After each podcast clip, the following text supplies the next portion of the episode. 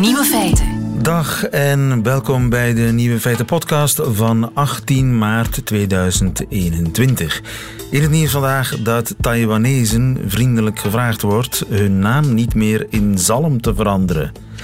De afgelopen dagen dienden zo'n 150 Taiwanezen een officieel verzoek in om hun naam in zalm te veranderen.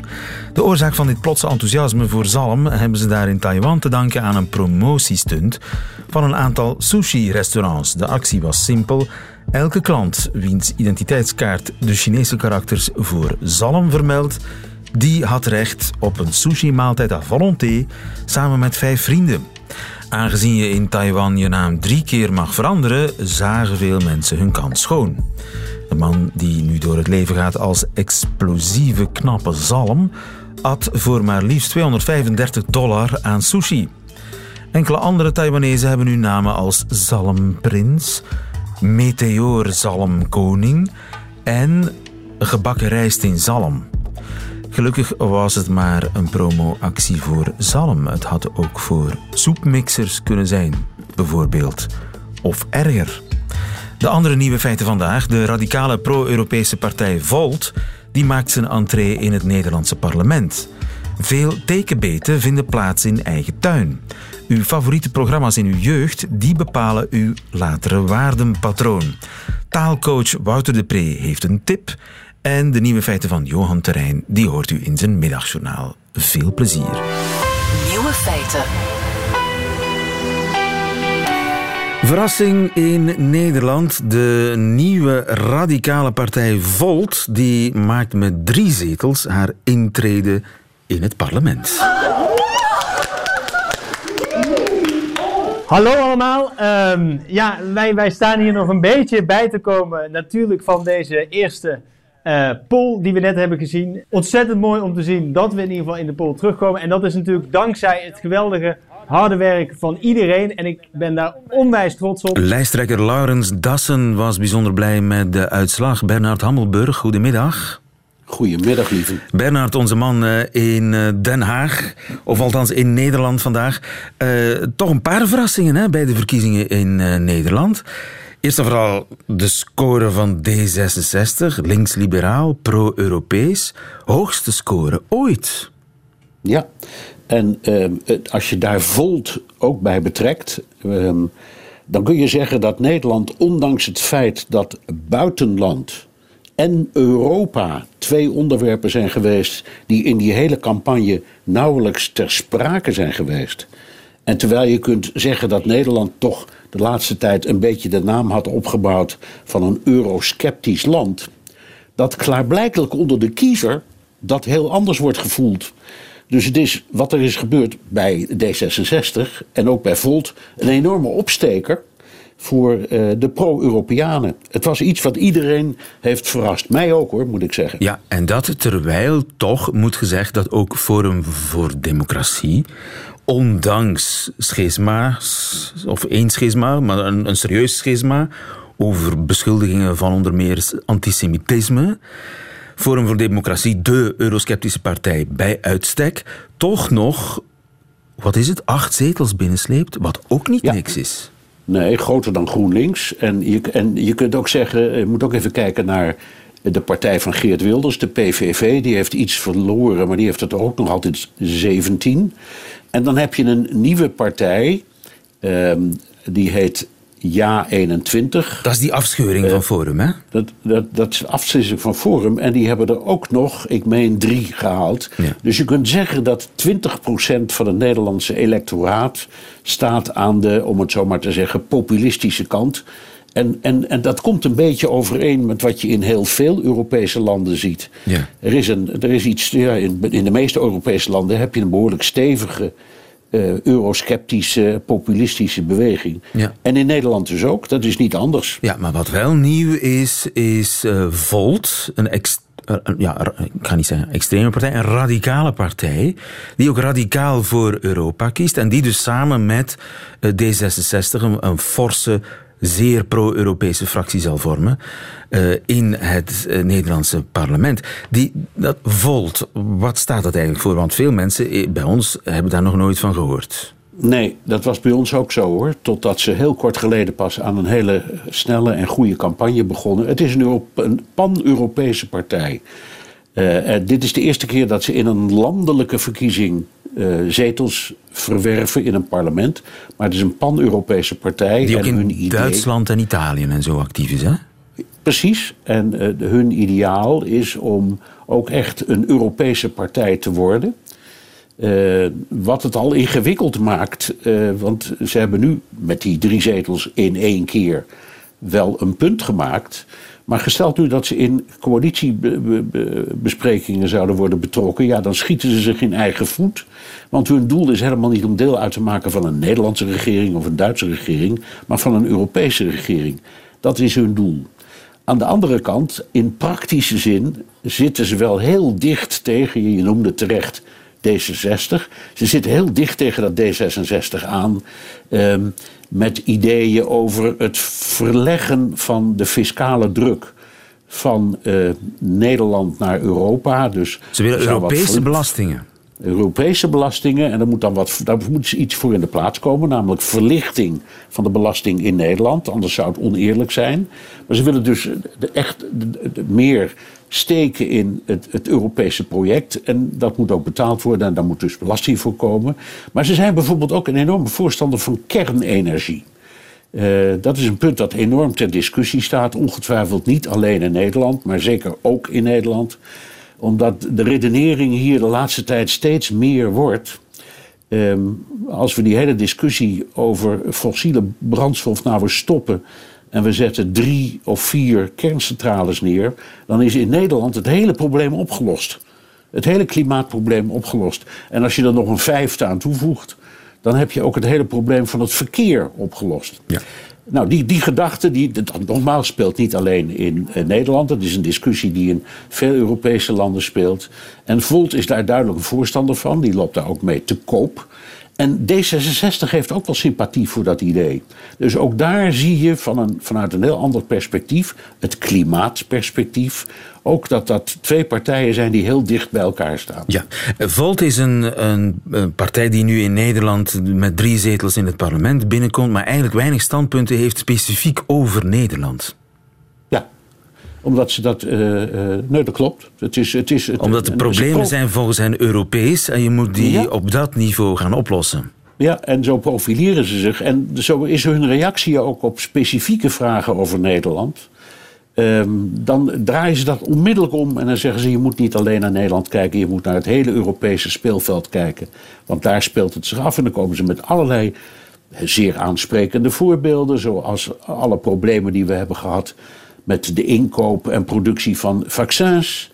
Um, met uh, een goed voorbeeld dat ze noemen. De wijze waarop de 27 landen zich gezamenlijk hebben op weten op te stellen in Brexit. Dat noemen zij als een goed voorbeeld van hoe Europa kan werken als het echt zijn best doet. Ze zijn pro-Europa, uh, maar niet zonder kritiek op Europa. Helemaal niet. En, en ik moet zeggen, ze zijn ook niet zweverig of dweperig.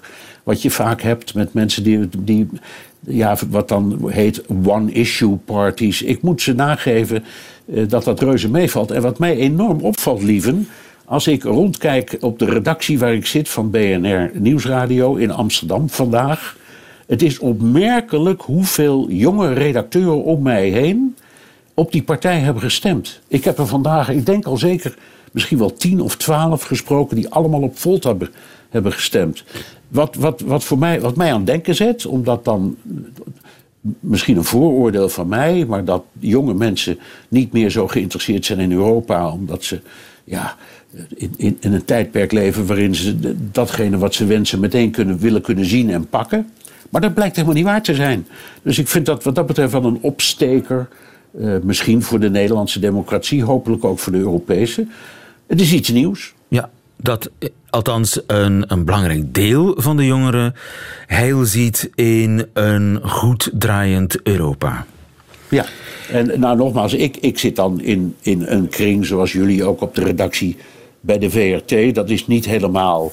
Uh, representatief voor alle jongeren, dat neem ik aan. Nee, en je kunt niet zeggen dat, dat de, de VRT-redactie is misschien niet representatief voor heel Vlaanderen. En zo is de, de BNR-redactie niet eh, repetitief voor heel Nederland. En toch viel het mij enorm op. Juist, ja. Want ja, als we gaan zoeken naar wie zijn eigenlijk die kiezers van Volt, dan moeten we het daar gaan zoeken. Bij, bij jonge, dynamische, hoger opgeleide mensen die aan, aan start-ups willen werken, die die out of the box denken, zoals dat heet. Out of the box en die het idee, die denken niet meer in grenzen. Het zijn zogezegd allemaal mensen die denken in Schengen. Die denken in Schengen. Zo, dat vind ik die denken in Schengen. Ja. je moet zo van het ene in het andere land kunnen lopen. Je moet van het ene in het andere land kunnen verhuizen om daar te gaan werken. Uh, er moeten geen problemen zijn over allerlei uh, systeemverschillen tussen al die landen. Ja. Um, met dus drie zetels eh, in het parlement. Het is een begin. Uh, nu in Nederland kun je redelijk makkelijk als kleinere partij in het parlement komen. De coalitie, zonder daarop vooruit te willen lopen, want het is natuurlijk heel erg vroeg. Maar hoe schat jij de kansen in dat zij eventueel de nieuwe regering Rutte zullen nou, moeten een, versterken? Ja, het, is een, het is een hele leuke vraag, omdat die onmiddellijk opkwam, vannacht al tijdens de uitslagen. Toen kwamen allerlei commentatoren die al meteen zeiden: Nou, als we gewoon de oude coalitie voorzetten, die hebben dan voldoende zetels in de Kamer, en we voegen Volt daaraan toe, dan is het een comfortabele meerderheid. Alleen, ik ben ervan overtuigd dat Volt het niet wil. Oh. Uh, omdat, omdat ze dan meteen, denk ik, omdat ze dan meteen stappen in de val waar ze niet in willen stappen. Ze willen niet het onderdeel uitmaken van een establishment in één van, wat in hun gedachten zo zit, de deelstaten. De deelstaat Nederland is één onderdeel van Europa. En de andere dus- partijen zouden die dat eventueel wel zien zitten? CDA is nou, niet bepaald. Uh... Nee, CDA is, laat ik maar zeggen, nog, die heeft nog de meeste scrupules tegen Europa. De VVD een beetje. D66 is uitgesproken pro-Europa. En D66 is na deze uitslag aan zet. Die moeten gaan bepalen met welke uh, partijen uh, Mark Rutte uiteindelijk in zee moet gaan. Dat kan niet anders meer dan dat dat loopt via uh, D66, want dat is niet meer een junior partner. Ja. Uh, en meestal gaat het informatie zo dat de grootste partij zet dan de lijnen uit en zoekt daar partijen bij. Dit keer zal het niet zo gaan. Dit keer moet het echt via D66. En die zullen ongetwijfeld met Volt gaan praten. En met CDA dan ook, hè? Want, uh, dus het is nog uh, zeker niet uitgesloten dat Volt in die coalitie komt. Maar jij denkt in elk geval, Bernard Hammelburg, dat ze daar een beetje ja, koudwatervrees voor hebben. Of althans vrees hebben om heel snel al hun maagdelijkheid te verliezen. Die hen nu zo uh, glansrijk die drie zetels heeft opgeleverd. We zullen zien. Bernard Hammelburg in Amsterdam voor ons. Dankjewel. Goedemiddag.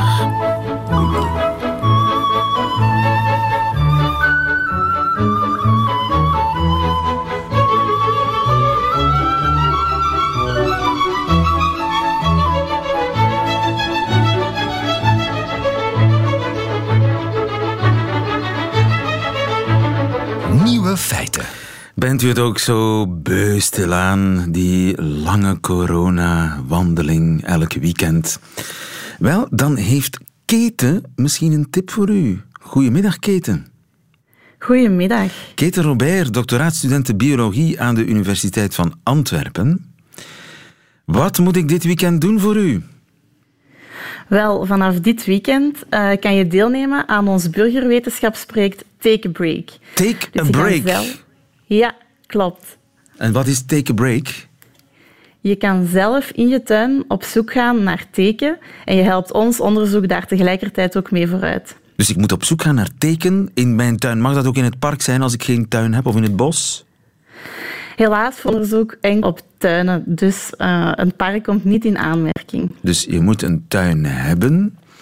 Klopt. Eh, dus heeft u een tuin, dan uh, moet u op zoek gaan naar uh, teken. Zitten daar sowieso teken in mijn tuin? Wel, om daar nu een echt antwoord op te kunnen geven, daarvoor willen we dit onderzoek nu net doen. Maar uit data van Tekennet, waar mensen een tekenbeet kunnen rapporteren, blijkt dat bijna de helft van die gerapporteerde tekenbeten wordt opgelopen in de tuin. Dus we gaan ervan uit dat er inderdaad wel teken aanwezig zijn in de tuinen. Hey, dat is raar. Ik dacht altijd dat uh, vooral het uh, gaan wandelen in het Sonienwoud of in de Ardennen of in een of ander wild bos dat daar de teken zouden toeslaan. Maar dat is dus kennelijk maar in de helft van de gevallen zo. Wel, inderdaad, eh, bossen of, of, gebieden met een lage begroeiing zijn ideaal voor teken. Maar teken kunnen eigenlijk overal voorkomen waar er ook dieren voorkomen, waarop ze zich kunnen voeden en waar er lage begroeiing is. Dus in heel wat tuinen zijn die voorwaarden eigenlijk voldaan. Maar is dat niet zoeken naar een speld in een hooiberg, een teek? Dat is toch een heel klein beestje? Begin er maar aan in zo'n grote tuin. Ja, inderdaad. Dus we vragen ook niet dat je met een uh, vergrootglas op de knieën gaat zitten.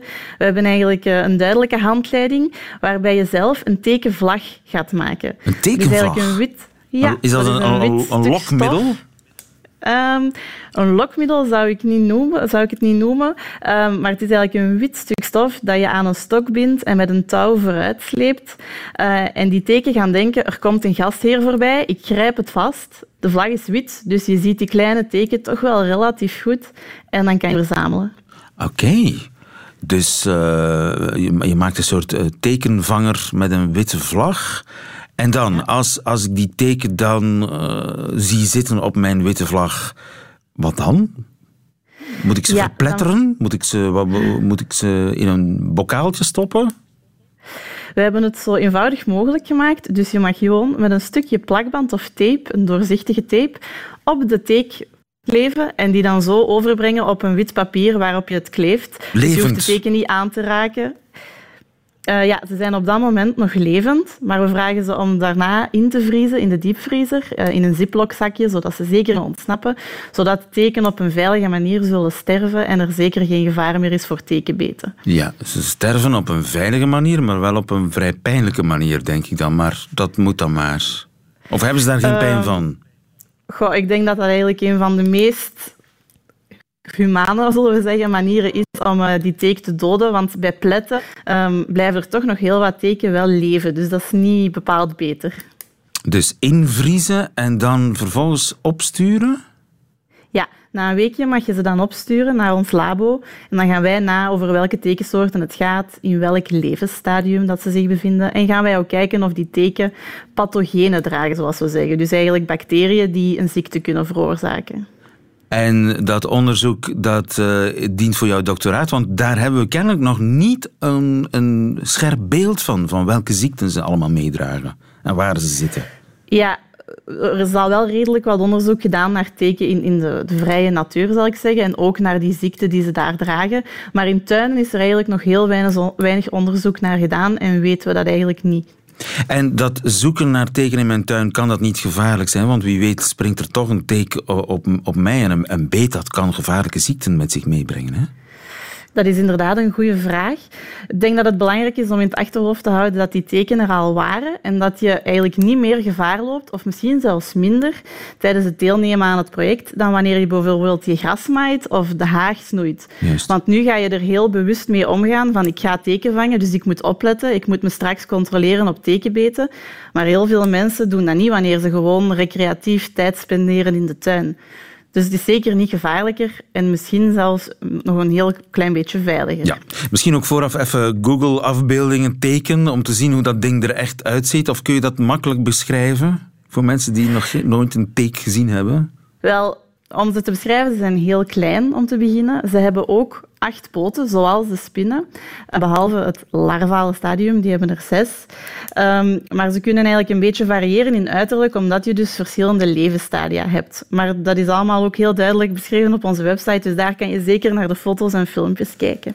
Kate Robert, mag ik je veel succes wensen. We bouwen een linkje tussen jouw site en die van Radio 1. Veel succes, goedemiddag. Super. Dankjewel.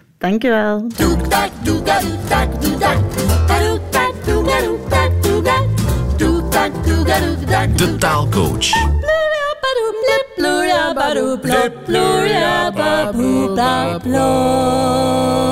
Wouter de Pre. Op donderdag komt onze taalcoach langs en dat is Wouter de Pre. Goedemiddag, Wouter.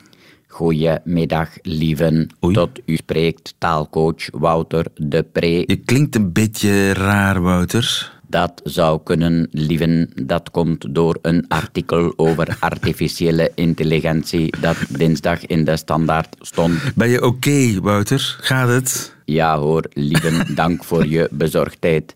Dat artikel ging over het Amerikaanse taalmodel GPT-3.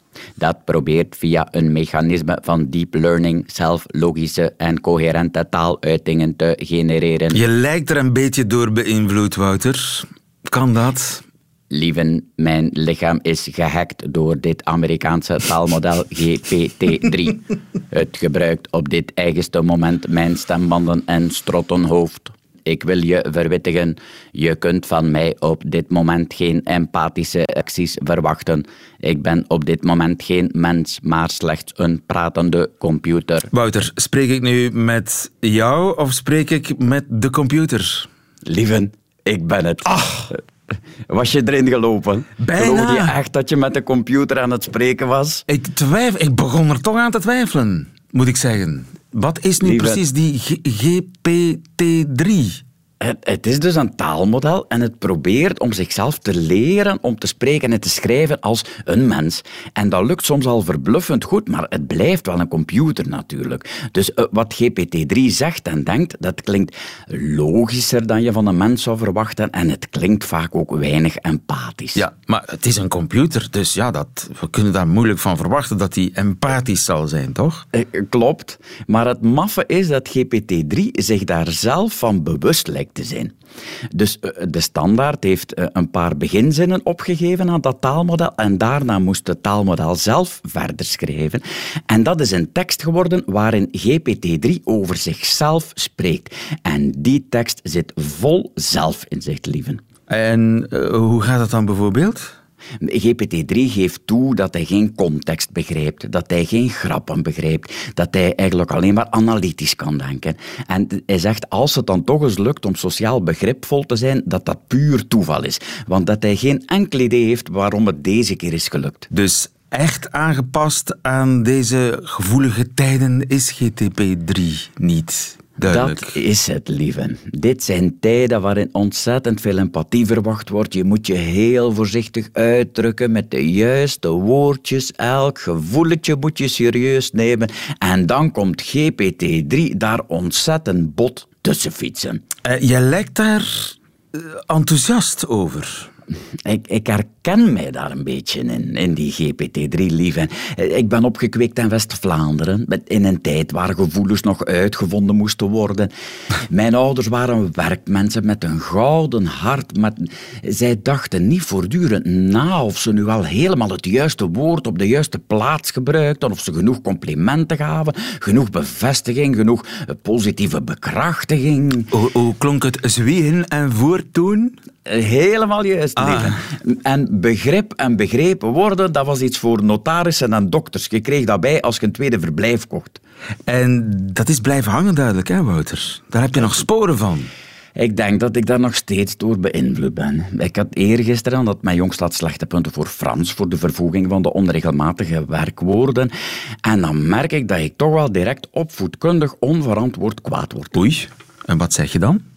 Ik, heb hem gezegd dat ik hem in Parijs aan de Eiffeltoren zou keten tot hij genoeg Frans had gehoord om eindelijk de vervoeging van eitre, avoir en faire te kennen. Ja, maar dat mag niet, hè, Wouter, tegenwoordig. Blijkbaar niet. Dat zag ik ook aan hoe hard dat hij blette.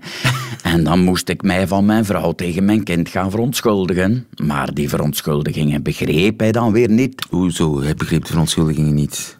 Ik had mij in het Frans verontschuldigd, omdat hij dan toch een beetje Frans zou bijleren ondertussen. Maar ja, als je je suis, tu es nog niet kent, dan is eh, eh, mijn excuus waarschijnlijk ook een beetje te hoog gegrepen. Ik had gezegd, désolé jeune homme, je m'excuse sincèrement et je ferai de mon mieux à éviter des conflits pareils dans le futur. Oké.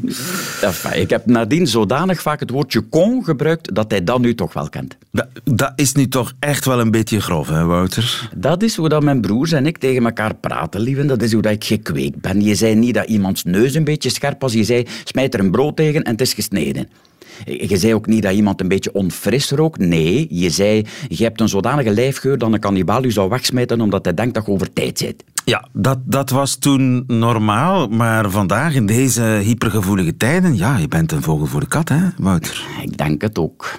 Mijn gezin is een beetje gewoon aan hoe ik ben, maar ik ga willen buiten komen natuurlijk. Ik ga vrouwen beledigen zonder dat ik het door heb. Ik ga minderheden beledigen zonder dat ik het door heb. Ik ga witte mannen die zich achteruitgeschoven voelen beledigen zonder dat ik het door heb. Oude mensen, mensen met een kilootje meer. Ja, misschien zit daar een mogelijkheid in met die GPT-3 daar, hè?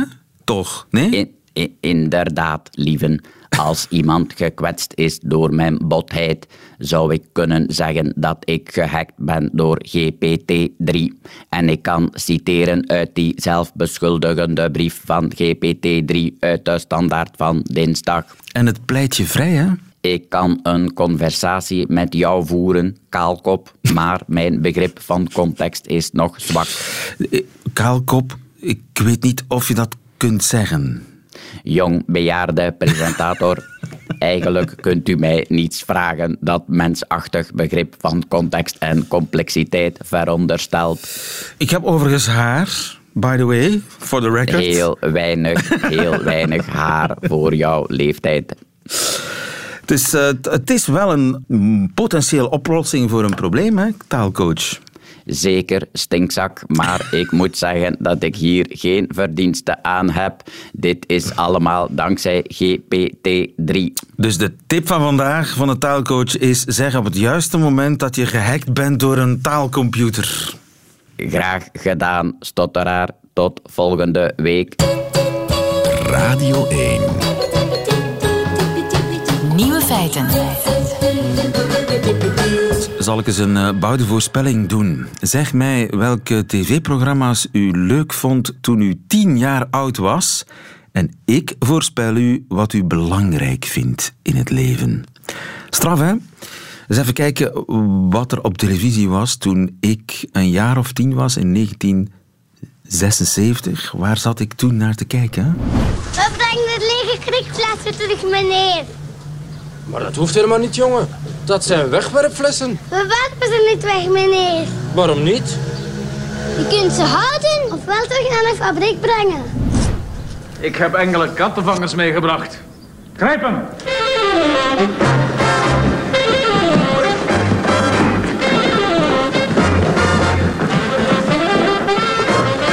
Ik word er helemaal uh, nostalgisch van. De Kat, inderdaad, de VRT-jeugdserie die uh, in mijn geheugen is geëtst. En volgens onderzoek aan de UCLA in Californië ben ik daar tot vandaag door beïnvloed. Pedro de Bruikere, goedemiddag. Een goedemiddag. Onze huispedagoog, boeiend onderzoek in LA naar jeugdseries van de voorbije 50 jaar. Met name dan, want het zijn niet precies jeugd, het zijn series die bekeken worden door de iets oudere kinderen. Daar gaat het over, hè? Ja, het gaat over wat we noemen de tweens. Ik vind dat zelf een verschrikkelijk woord. Tweens. Dat is de tweens die tussen het kind en tussen de, de puber zijn, tussen 8 en 12. En wat valt dan al op? Ze hebben gekeken naar voor uh, 1957, 67 en zo verder, elke tien jaar, wat zijn de meest bekeken programma's bij die groep? En dan valt er al op dat daar heel veel programma's bij zitten uh, die helemaal niet voor hen bedoeld zijn. Nu, hier worden ook door heel veel kinderen en tweens naar bijvoorbeeld kampioenen gekeken, uh, maar bijvoorbeeld was hier vanaf 2007 dat daar heel veel programma's zoals uh, ja, Idols, Idol tussen zitten. Ja, ja. En dat ook uh, sitcoms die oorspronkelijk helemaal niet voor hen bedoeld waren, dat die ook op de bijvoorbeeld Happy Days, ja, dat was niet per se voor die groep gemaakt, maar ze keken er wel massaal naar. What are you doing? I, I thought you were a chick, Fonz. Hey!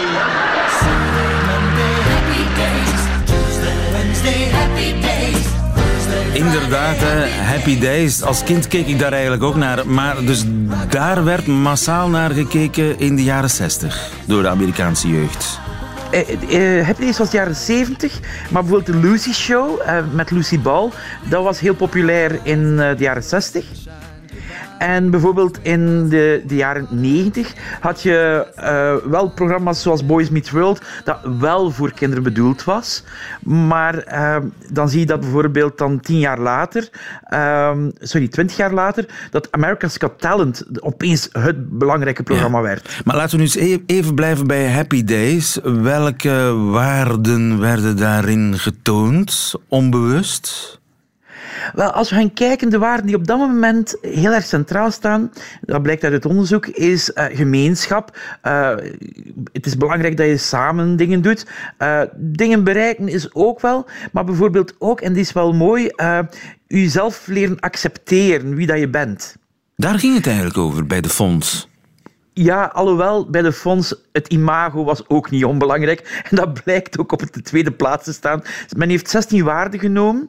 En dan zie je dat bijvoorbeeld op één die gemeenschapsvorming staat, op twee het imago. Ik zie nu al de fonds zijn, uh, zijn kan weer bovenhalen. Maar je ziet dan wel dat, dat zichzelf aanvaarden, dat dat ook heel belangrijke is. En zou je daar dan sporen van terugzien bij die kinderen eens uh, volwassen zijn? Wel, er is een, uh, een onderzoekster, Jean Twenge, die dat ook bekijkt bij 18-jarigen en dan kijkt naar hun waarden. En dan vallen er wel opvallende parallellen op. Want dan zie je, ze heeft een boek geschreven, een, een twaalf jaar geleden over de narcisme-epidemie. En dus het, het self-centered zijn, dus echt met jezelf bezig zijn. Je ziet dat in die programma's meer en meer belangrijk worden. En dan zie je dat dat ook wel doorcijpelt, zoveel jaren later, bij de 18-jarigen. Dus narcisme vandaag zou kunnen wortelen in het narcisme in de uh, televisie die we hebben bekeken, ja, tien jaar geleden, zoiets. Ja, en dan is het ook wel opvallend dat uh, dergelijke zaken bijvoorbeeld nu ook in de tv-programma's een stukje minder belangrijk worden. En we zien bijvoorbeeld dat die gemeenschapsvorming, dat die nu weer wat belangrijker begint te worden. We hebben die echt zien wegvallen in de tv-programma's. Ja, want als je kijkt bijvoorbeeld naar wat, waar keek de jeugd naar in de vroege jaren 2000, dan was het uh, dit, hè? Ik ben Natalia Druits. Joyful, joyful Lord, we adore thee. Giver only modes of gladness. Waarmee ik niks wil gezegd hebben Tot over Gent, Natalia. Natalia, die hier uh, meedoet aan uh, Idol in 2003 het feit dat roem en idool worden en idool zijn, dat dat in 2003 kennelijk zo belangrijk was, dat, daar zie je vandaag sporen van bij de Instagrammers. Een stuk wel, ja. En een ander element die ook in dergelijke shows belangrijk is, iets kunnen kunnen. Hè? Skills en bepaalde vaardigheden hebben. Dan zie je dat dat ook vandaag heel belangrijk is. En wat merken we dus? Beroemdheid is in 2007 volgens het onderzoek heel belangrijk geweest. En dat begint nu een stukje te, te, te zakken naar iets kunnen bereikt hebben. En dus misschien gaan we dus ook die verschuiving binnen zoveel jaar kunnen zien. Natuurlijk, we hebben geen glazen bol, maar uh, dit onderzoek suggereert dat dit wel het geval kunnen zijn. Ja. Nu, het is altijd een kip of een ei verhaal. Hè. In welke mate gaat de televisie uh, aansluiten bij wat de, in de samenleving speelt en vice versa. Maar je ziet wel dat televisie en alles wat daar rondhangt wel degelijk ook waarde meegeven aan die jongeren. Ja. En, en dat je die waarden x aantal jaar later kunt weerspiegeld zien bij de volwassenen die toen gekeken hebben. Toch zeker bij 18-jarigen zie je wel parallellen. En dat is wel uh, heel fascinerend, want uh, als we terugkeren naar de kat, waar ik, uh, ja, ik heb het verslonden toen ik, toen ik een jaar of tien was of acht was, weet ik veel. De kat had een heel duidelijke boodschap, hè? Ja, het milieu, cruciaal. Misschien hebben ze dan wel uh, alle politici die nu uh, bij Groen en andere partijen voor, groen, voor groene zaken opkomen, misschien is dat wel een kat-effect. Het zou de invloed kunnen zijn van de kat. Het zou een mooi onderzoek zijn, eerlijk gezegd. Dat zou een heel... Waar wacht je op, Pedro de Bruikeren? Tijd en geld. en toch wens ik je er heel veel succes mee. Dankjewel, Pedro. Goedemiddag.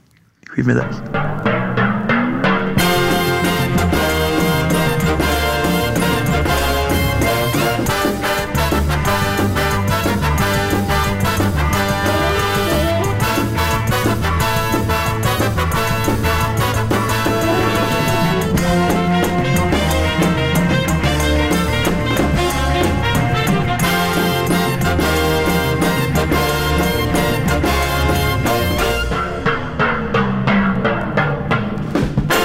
Waar is de tijd? Het middagjournaal nu met Johan Terrein. Nieuwe feiten. Middagjournaal. Beste luisteraar. Wijzen met de blote vinger is onbeleefd. Zo klonk het vroeger op de speelplaats toen ik nog een kleine Johan was. Het was een kinderlijke manier om elkaar te corrigeren als er iemand werd nagewezen. Of als er iemand nog eens de rosse kan niet crossen, want zijn lief zit in de bossen, had geroepen tijdens de turnles. Enkel in de winter mocht je met de bedekte vinger te werk gaan. Niemand wist toch waarheen je wees als je van die Bernie Sanders wanten droeg.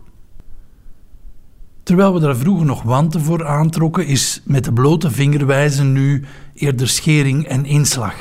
Niemand draait er nog zijn hand voor om. Alles wat ons stoort, moet benoemd worden. We lijken in onze algoritmekring meer en meer een geprikkeld volkje van boze wijsneuzen, bedweters, bemoeiallen en mierenneukers. En iedereen weet, een echte mierenneuker kan zelfs in een gsm-nummer een dt-fout ontdekken. Maar wat heeft hij daar verder aan? Ik heb zelf een klein gebrek dat mij op dit vlak redelijk goed uitkomt. Boosheid blijft in mijn systeem nooit lang duren. Als ik al eens ruzie maak met een huisgenoot, ben ik vijf minuten later vergeten waarover dat ging. Dan kan ik een kamer binnenlopen en een gespannen sfeer voelen hangen, waarop ik dan tegen mezelf moet zeggen: hier is ruzie gemaakt, maar waarover ging dat ook alweer? Heel idioot op het moment zelf, maar ik beschouw die eigenschap als een zegen en ik zet het ook in wanneer ik me opwind over online onbeleefdheid. Om niet meteen zelf met de blote vinger te gaan wijzen, tel ik dan tot 10. En als ik dan nog boosheid voel, tel ik verder tot 140. Tegen dan ben ik volslagen vergeten waar het alweer over ging. Lees ik een tikkeltje verwonderd mijn eigen bericht terug, trek ik mijn Bernie Sanders wanten aan en wis de boze boodschap. Ik stuur helemaal niks. En het gevoel dat dat me geeft is raar genoeg van een veel grotere opluchting dan bij het ventileren. Ik lees dan de oprispingen met de blote vinger onder andermans profiel en vraag me dan stevast af: hoe willen die zurige mensen graag herinnerd worden later op hun sterfbed? Want als het is aan de hand van hun tweets en comments, ja, dan wil ik die allemaal met plezier komen voorlezen op hun begrafenis.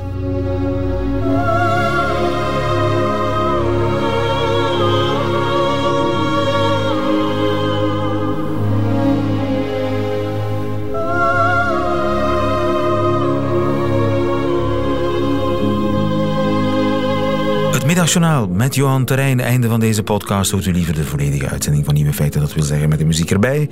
Dat kan natuurlijk ook via radio1.be of via de Radio 1 app. Daar vindt u overigens nog veel meer boeiende podcasts. Tot een volgende keer.